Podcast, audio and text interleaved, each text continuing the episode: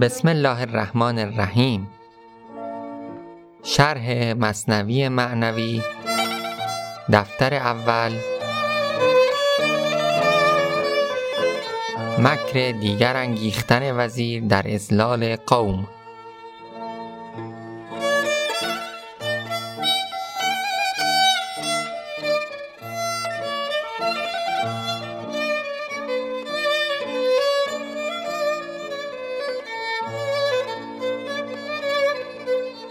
دیدیم که وزیر فریبکار پس از تبعید ساختگی که در نقشه خودش در واقع اون رو در نظر گرفته بود به جایی که مسیحیان در آنجا میزیستند تا بتونه مسیحیان رو بفریبه بعد از بریده شدن دست و پا و گوشش و رفتن زیر چوبه دار بتونه به مسیحیان بگه که من یک مسیحی معتقدی بودم و پادشاه من رو شناخت و اینطوری من رو مجازات کرد و نهایتا شروع بکنه به فتنه را انداختن در مردم معتقد مسیحی. مسیحیانی که دین آنها از سر تقلید بیش نبود نه از سر ایمان و تفکر همچون مابقی ادیان که توده مردم از سر تقلید و از سر آنکه دین پدرانشون باشه به آن دین باور پیدا می‌کنن فریب آن وزیر رو خوردن و تنها کسان اندکی بودند که فهمیدن که وزیر در میان آن شیرینی گفتارش یک زهری نیز نهفته داره.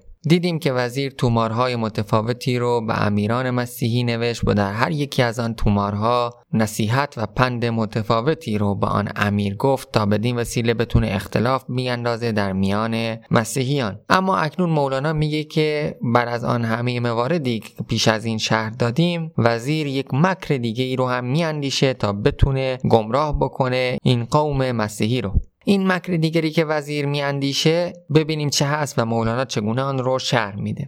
مکر دیگر آن وزیر از خود ببست و از را بگذاشت و در خلوت نشست. یعنی فریب دیگه ای که وزیر قرار بود در واقع بدن وسیله قوم مسیحی رو گمراه بکنه این بود که بره و خلوت گزینی پیشه بکنه از مردم دوری بکنه و بره و در کنج خلوت و عزلت بگیره. خلوت گزیدن یک رسمی بود که در میان صوفیان هست و همچنین در میان پیامبران بود. حضرت موسی خلوت اختیار کرد چل روز حضرت عیسی خلوت نشینی می‌کرد. پیامبر اسلام خلوت نشینی می‌کرد. حتی گفته میشه که در سال یک ماه به غار حرامی رفت تا جایی که او رو تعنه می‌زدن و می‌گفتن ان محمدن عشق ربه محمد عاشق پروردگارش شده و اینطوری به او می‌گفتن. و همچنین حدیثی هست از پیامبر که من اخلص لله اربعین صباحا ظهرت ینابی الحکمت من قلبهی علی لسانه کسی که به خاطر خداوند چل صبح چل بامداد خلوص پیشه کنه چشمه های حکمت از قلب او به زبان او سرازیر میشه یا از قلب او به زبان او میاد و خودش رو نشون میده در زبانش. این حدیث هم نشون میده که خلوت گزینی برای یک مؤمن و برای یک انسان ساله چه اهمیتی می‌تونه داشته باشه در دین اسلام. پس از این خواهیم دید که مولانا ارزش های خودش رو و مفاهیم ژرف عرفانی که خودش می‌خواد توضیح بده رو در دهان شخصیت منفی داستان می‌گذاره. و این رسمی است که در مصنوی معنوی ادامه پیدا می‌کنه. چیزی نیست که خاص این حکایت باشه. مولانا هر جایی که بتونه توسط هر کنش یا گفتاری که در خط روایی داستان به وجود میاد حرف خودش رو هم خواهد زد. ببینیم در ادامه چه اتفاق میفته پس وزیر رفت و خلوت گزینی پیشه کرد. در مریدان در فکند از شوق سوز بود در خلوت چهل پنجاه روز. خلق دیوانه شدند از شوق او از فراق حال و قال و ذوق او. خب مردم از شوق او گفتیم شوق یعنی آن دلتنگی که بعد از جدایی از یک نفر اتفاق میفته در ابن اینامه همان رو توضیح دادیم. از شوق دوباره دیدن در واقع وزیر خلق دیوانه شدن و از فراق حال و قال و ذوق او حال چیست؟ قال چیست و ذوق چیست؟ این سه کلمه است که در واقع در ادبیات عرفانی معنای خاصی داره. در مورد حال گفته شده حال یک معنی است که از طرف خداوند بر دل انسان متقی یا انسان پاک در واقع نزول پیدا می‌کنه و نزول این معنی در قلب انسان هیچ ارتباطی به اختیار او نداره و به خواست او نیست و تنها به فضل الهی این اتفاق میفته ممکنه بعد از ادامه ذکر یا بعد از ادامه عبادت این اتفاق بیفته اما ممکنه هم که بدون هیچ کدام از اینها صرف فضل خدا باعث بشه حال در قلب انسان اتفاق بیفته.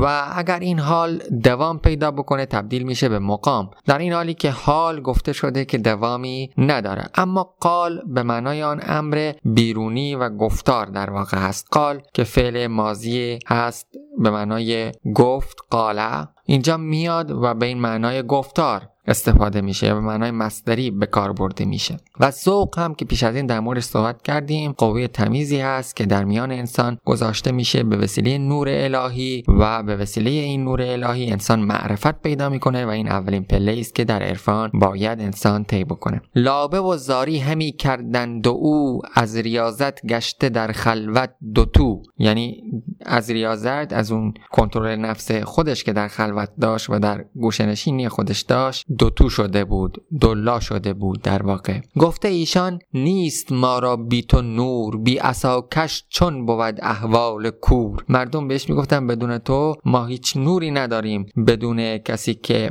کش باشه یک نابینا چه احوالی داره؟ از سر اکرام و از بهر خدا. بیش از این ما را مدار از خود جدا. ما چو تفلانیم ما را دایه تو. بر سر ما گستران آن سایه تو. ما مثل تفلها و نوزادانی هستیم که تو دایه ما هستی و سایه خودت رو بر سر ما بگستران. گفت جانم از محبان دور نیست. لیک بیرون آمدن دستور نیست. اون وزیر فریبکار گفت که من جانم از این کسانی که دوستم دارن دور نیست ولی فرمان و دستور نیست ولی یعنی دستور الهی در واقع یا فرمان الهی نیست که من بیام بیرون. اینطوری فریب می‌داد آنها رو آن امیران در شفاعت آمدند وان مریدان در شناعت آمدند. امیران که گفتیم دوازده امیر داشتن این قوم آمدن که شفاعتگری کنن میان خلق و میان آن وزیر و بگن که در واقع به خاطر آنها بیاد بیرون. اما مریدان هم خودشون رو سرزنش می‌کردن که چرا خطایی کردیم و چرا وزیر رو آزردیم. این یکی از معناهایی است که این مثلا می‌تونه داشته باشه. یا در شناعت آمدن به معنای که شکایت می‌کردن در واقع از پیر خودشون از این وزیر فریبکار در واقع که اکنون برای اونها چون پیری بود متقی شکایت می‌کردن از نامهربانی او می‌گفتن. کین چه بدبختی است ما را ای کریم از دل و دین مانده ما بی تو یتیم. یعنی ما بدون دل و دین موندیم و نسبت به دل و دین یتیم موندیم. یعنی دل و دینمون رو از دست دادیم بدون تو. تو بهانه می‌کنی و ما ز درد می‌زنیم از سوز دل دمهای سرد. یعنی آه سرد از سوز دل ما بیرون میاد. یعنی از این سوز دل این هم خودش یک تناقضی است. یعنی از آن سوختن دل ما این سوز دل. که باید گرم هست در واقع گرما رو به ذهن ما میاره. آه سرد میاد بیرون که آن افسوس هست که در ادبیات ما این دو در کنار همدیگه معمولا میارن شاعران بزرگ برای اینکه آن ادبیت زیبا رو در این اشعار ایجاد بکنن. برای مثال در قصیده معروف خاقانی داریم که گر دجله در آمیزد باد لب و سوز دل نیمی شود افسرده نیمی شود آتشدان. در کنار ایوان مدائن دجله داره میگذره به خاطر باد لب او یعنی همین آه سردی که داره دجله منجمد میشه و به خاطر سوز دلی که داره دجله آتشدان میشه اگر این دو رو با همدیگه بیامیزه. ما به گفتار خوشت خو کرده ایم. ما ز شیر حکمت تو خورده ایم. حالا مردم داشتن به وزیر می‌گفتن که بتونن اون رو از خلوت بیرون بیارن. الله الله این جفا با ما مکن. خیر کن. امروز را فردا مکن. تو را به خدا این ستم رو با ما نکن. بیا و یه کار خوب و خیری بکن. کار امروز رو به فردا واگذار نکن. همین امروز خلوتت رو بشکن. می‌دهد دل مرد تو را کین بیدلان. بی تو گردن داخل از بیحاصلان؟ آیا روا می‌دونی این رو که ما این انسانهای بیدل از بیحاصلان و کسانی که به هیچ نتیجه نرسیدن بدون اینکه به سر مقصدی برسن همینطوری بدون تو بمونه جمله در خشکی چون ماهی میتپند آب را بکشا زجو بردار بند. ای که چون تو در زمانه نیست کس الله الله خلق را فریاد رس. یعنی این خلق این مردم در خشکی مثل یک ماهی که جدا افتاده از دریا دارن میتپن بالا پایین میرن. تو سر آب رو باز بکن یعنی بند جو رو بردار تا این مایی ها نجات پیدا بکنن همیشه در مصنوی معنوی خشکی می‌تونه نشان این دنیا باشه و نشان دهنده گرفتاری های ما در این دنیا باشه و بندی که ما در این دنیا داریم یعنی بند تن و بند این در واقع زندان این دنیا و دریا نشان دهنده عالم بالا باشه و عالم قرب الهی باشه و مایی هم که گفتیم آن اولیایی که در این دریا سیر می‌کنن و کسانی که می‌تونن این گونه سیر بکنن. پیش از این گفتیم که جاییست که باید محو بود. آن عالم ملکوت و مولانا از اون بارها سخن میگه. عنوان دیگری رو مولانا شروع می‌کنه دفع گفتن وزیر مریدان را. گفت هان ای سخرگان گفتگو وعظ گفتار زبان و گوش جو.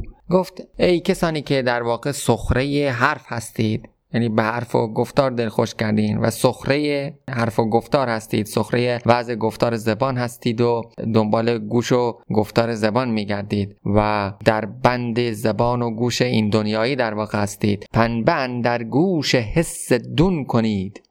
بند حس از چشم خود بیرون کنید. پنبند در گوش کردن خب به معنای نشنیدن پنبند در گوش حس دون کنید. یعنی این حس این دنیایی خودتون رو در واقع از کار بیاندازید. بند حس رو از چشم خودتون بیرون کنید. یعنی این چشم که وسیله برای ادراک جسمانی و ادراک دنیایی است رو ببندید بر روی این ادراک دنیایی. پنبه آن گوش سر گوش سر است. تا نگردد این کران باطن کر است. پنبه گوش راز آن گوشی که در واقع گوش عالم بالاست. پیش از این توضیح دادیم حس ها دو گونه هستند. حس این عالم محسوس و حس عالم بالا و مولانا از این دو سخن میگه و پیش از این شرح کاملی رو بر این ماجرا دادیم تقریبا که با از کار افتادن حواس این دنیا چون حواس این دنیا مربوط به امور گذرایی است که متعلق به این دنیا هست اموری که حقیقتی در آنها وجود نداره. تا بخوایم به چیزی دل ببندیم از دست ما رفته و تا بخوایم چیزی رو بفهمیم او دیگه وجود نداره و نه امور این دنیا قابل معرفت هست و نه ارزش دلبستگی در آن وجود داره. و اگر انسانی گرفت گرفتار امور محسوس بشه و گرفتار حواس جسمانی خودش بشه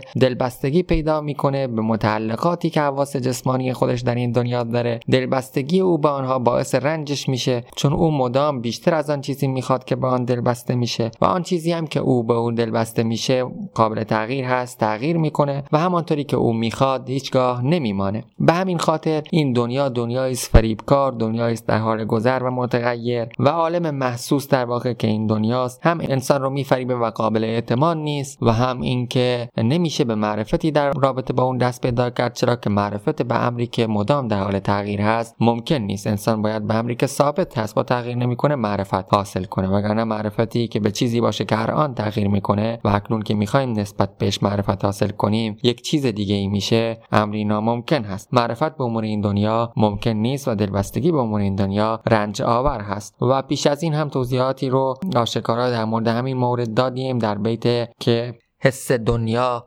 نردبان این جان حس دینی نردبان آسمان صحت این حس. بجویید از طبیب صحت آن حس. بخواهید از حبیب که پیش از این در شرح این دو بیت صحبتی رو ارائه دادیم. به حال اینجا مولانا داره گفتار خودش رو در زبان این وزیر فریبکار می‌گذاره و به وسیله خط روایی داستان که می‌خواد ادامه پیدا بکنه حرفهای خودش رو به گوش ما میرسونه. پنبه آن گوش سر گوش سر است. یعنی گوش راز که سر هست گوش معنوی در واقع پنبه آن گوش سره یعنی گوش جسمانی ما. یعنی این گوش جسمانی ما نمی‌گذاره تا گوش آن عالم بالا چیزی رو بشنوه. تا نگردد این کران باطن کر است. اگر این کر نباشه در واقع گوش باطن تو کر هست. بی حس و بی گوش و بی فکرت شوید تا خطاب ارجعی را بشنوید. خب بی حس بشید یعنی حس این دنیایی رو از میان بردارید. گوش این دنیایی رو چشم این دنیایی رو از میان بردارید. فکر این دنیایی رو اندیشه این دنیایی رو از میان بردارید تا بتونید خطاب ارجعی پروردگار رو بشنوید و خطاب ارجعی منظور آن آیه قرآنی است که میگه یا حیت تو نفس المطمئن نه این نفس مطمئن ارجعی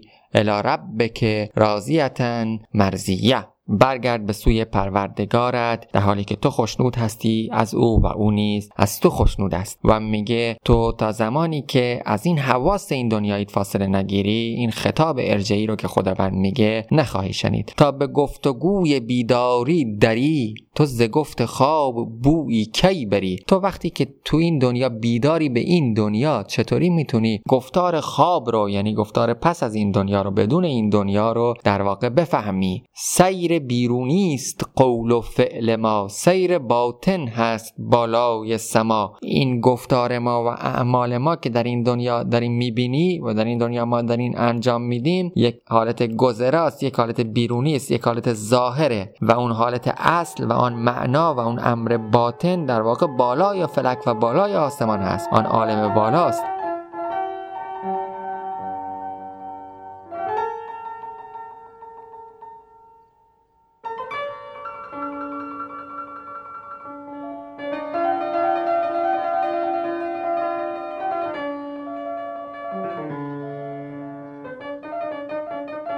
حس خشکی دید کز خشکی بزاد عیسی جان پای بر دریا نهاد. کار حس اینه که خشکی رو ببینه. چرا که اصلا از خشکی به دنیا اومده از خشکی زاده شده. همونطور که کار تن و کار جسم که زاده خاک هست چیزی نیست جز اینکه به عالم محسوسات دل ببنده و از عالم محسوسات تاثیر بگیره که همین عالم خاکی هست. و اما عیسی جان یعنی جان رو اینطوری میگه پای بر دریا نهاد. این روح هست که می‌تونه پا بر دریا بگذاره و به عالم بالا برسه. اشاره داره به آنکه حضرت عیسی همونطوری که در انجیل متی گفته شده بر دریا می‌خرامید و همچنین حدیثی رو که یک نفر به پیامبر میگه گفته شده که حضرت عیسی بر روی آب راه می‌رفت. ولی اینجا داره مولانا ازش استفاده می‌کنه تا بتونه در برابر حس خشکی یعنی حس این دنیایی ما روح و جان ما رو مثال بزنه که در عالم بالا می‌تونه سیر بکنه و پای بر دریا بگذاره. و دریا منظور آن عالم ملکوت و دریا منظور آن عالمی که ما می‌تونیم درش محو باشیم محو امر الهی و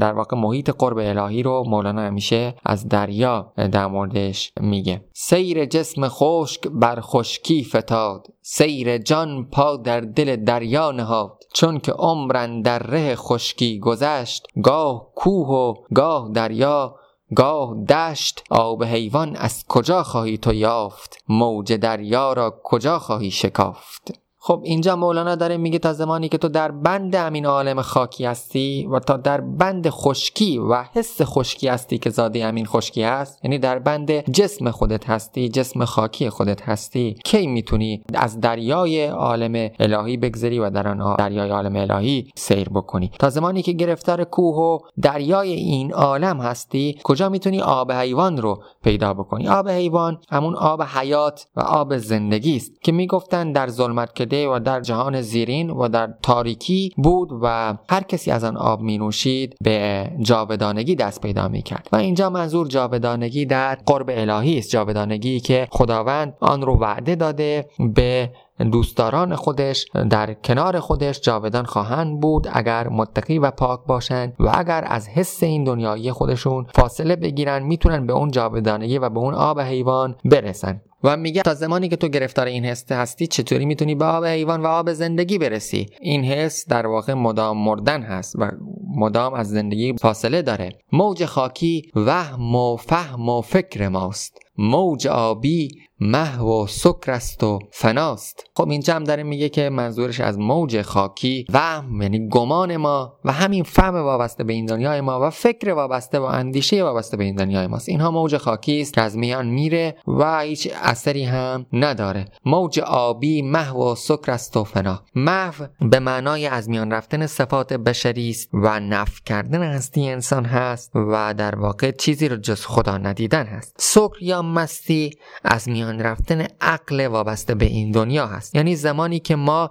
دیگه گرفتار این حواس این دنیای خودمون نباشیم و فکرت و اندیشه این دنیا از میان بره در ما ما به یک مستی می‌رسیم که این عالم سکر و مستی است که عرفا از آن حرف می‌زنن و اکنون مولانا داره از آن سخن میگه. سکر و مستی که گفته شده با یزید وقتی در اون قرار گرفت در اون عالم سکر گفت سبحانی ما اعظم شعنی و همچنین منصور حلاج گفت انا الحق. همان سکرومستی که گفته شده رابعه در اون قرار می گرفت و همون سکرومستی که عرفا ازش تحت تاثیر قرار می گرفتن مستی که بارها حافظ ازش سخن میگه و مولانا از اون حرف می‌زنه. و این مستی است که در واقع پوشانیدن چون مستی به معنای در واقع پوشش و پوشانیدن و زوال عقل هست. عقل انسان از میان بره همونطوری که گفت وهم و فهم و فکر ما از میان بره. وقتی وهم و فهم و فکر مایی که وابسته به این دنیا هست از میان بره ما با اون عالم سکری می‌رسیم که در عالم بالاست و نهایتا به نتیجه فنا و به هدف فنا می‌رسیم که زوال کامل ماست و نیستی ما در برابر هستی مطلق امر الهی و ذات باری تعالی. تا در این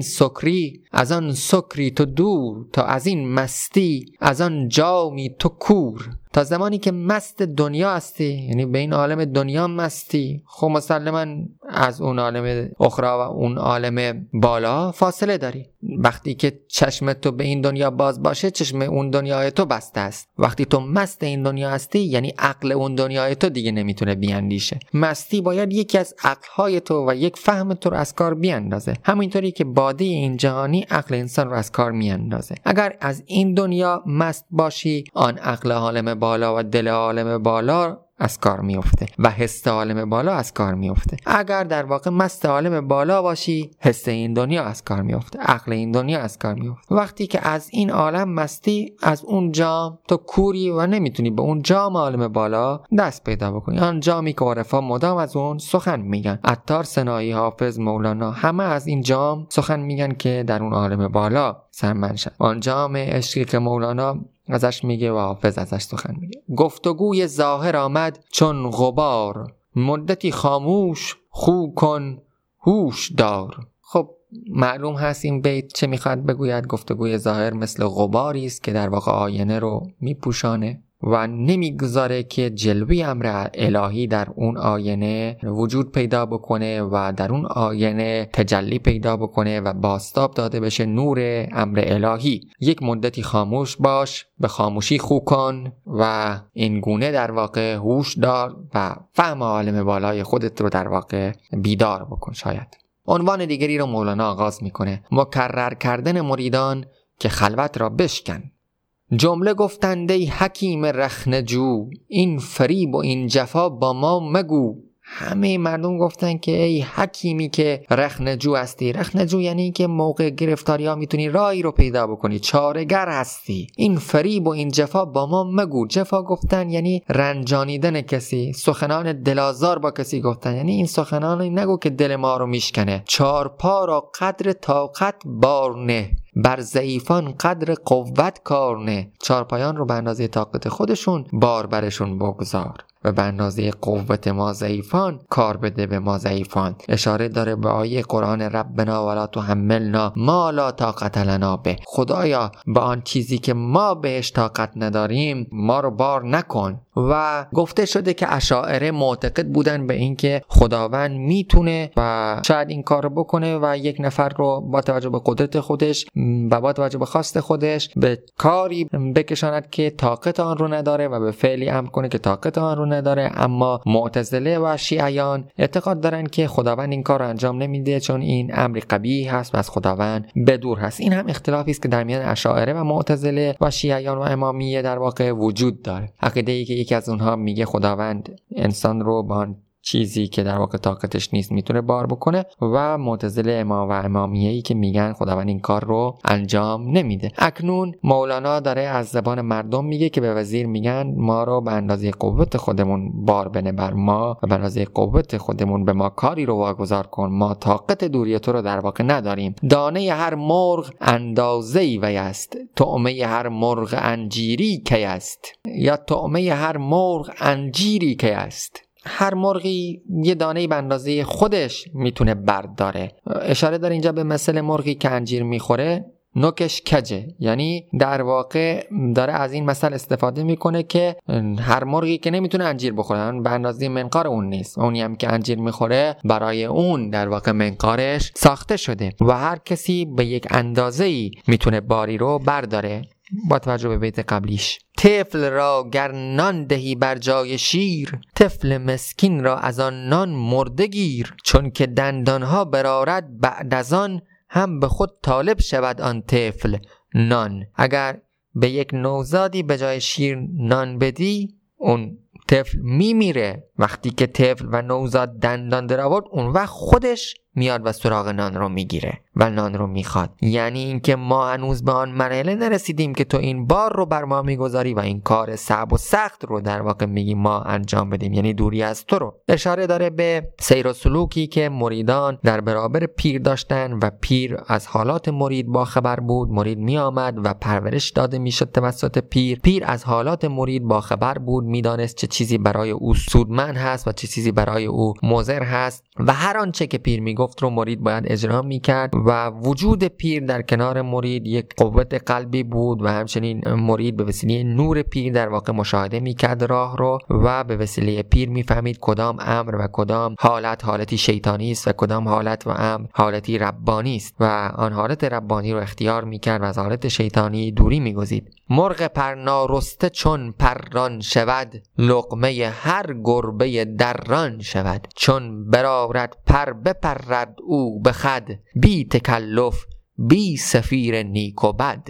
خب این دو بیت هم چون دو بیت قبل هستند که در دو بیت قبل گفت اگر کودکی که دندان نداره بهش نان بدی او رو در واقع شاید بکشی. اگر مرغی رو هم که پر در نیاورده اون رو بخوای پران بکنی و اون رو بخوای رها بکنی یک گربه ای میاد و اون رو می‌خوره و هر گربه ای می‌تونه اون رو بدره. ولی زمانی که این مرغ خودش پر در بیاره بدون اینکه تو نیکو بده اون رو بخوای به او گوش زد بکنی خودش پر در میاره و میره. و همان مفهوم دو بیت قبل رو در واقع میگه که ما هنوز به اندازه ای نیستیم که تو از ما این رو می‌خوای که از تو دور باشیم. دیو را نطق تو خاموش می‌کند گوش ما را گفت تو هش می‌کند. هوش می‌کنه هوش می‌کنه. یعنی گوش ما رو تبدیل به هوش می‌کنه. یعنی گفتار تو دیو رو خاموش می‌کنه شیطان رو خاموش می‌کنه شیطان نفس ما رو و شیطان رو خاموش می‌کنه و ساکت می‌کنه گفتار تو. و گوش ما رو تبدیل به هوش می‌کنه. یعنی وقتی تو سخن میگی ما سراسر گوش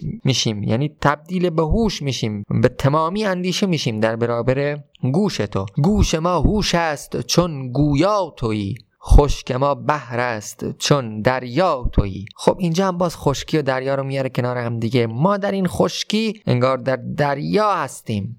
یعنی خشکی ما این دنیای ما دریاست وقتی که دریا تو باشی و این گوش ما اوشه وقتی که گفتار از تو باشه و تو گویا باشی برای ما. با تو ما را خاک بهتر از فلک. ای سماک است و منور تا سمک. وقتی تو در این دنیا هستی و با ما در این خاک هستی این خاک از آسمان برای ما بهتر هست از فلک برای ما بهتر هست ای سماک سماک یعنی اشاره داره به یک ستاره در آسمان به نام سماک. سماک رامه داریم یه سماک اعزل داریم. سماک رامه یعنی در واقع رامهی به معنای نیزه دار و سماک هم به معنای امر بالا و در واقع گفته میشه نگهبان شام هست این ستاره و یک معادلی داره سماک ازل که گفتیم. این سماک رامه در شمال و آن در جنوب هست و نگهبان جنوب هست. یعنی از این عالم بالا که سماک نشانه اون هست در اون جای بالا تا سمک. سمک به معنای ماهی شاید اشاره داشته باشه به عقیده گذشتگان که زمین بر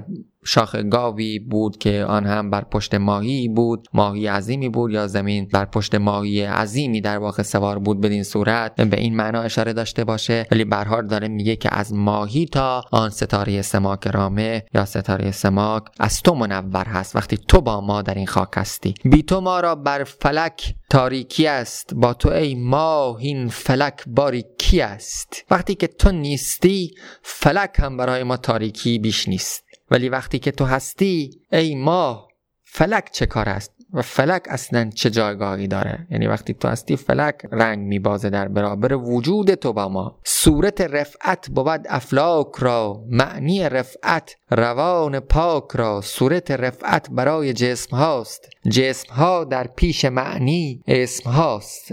خب رفعت به معنای بلندی است. میگه افلاک از صورت رفعت بره دارن یعنی به صورت بلند هستن.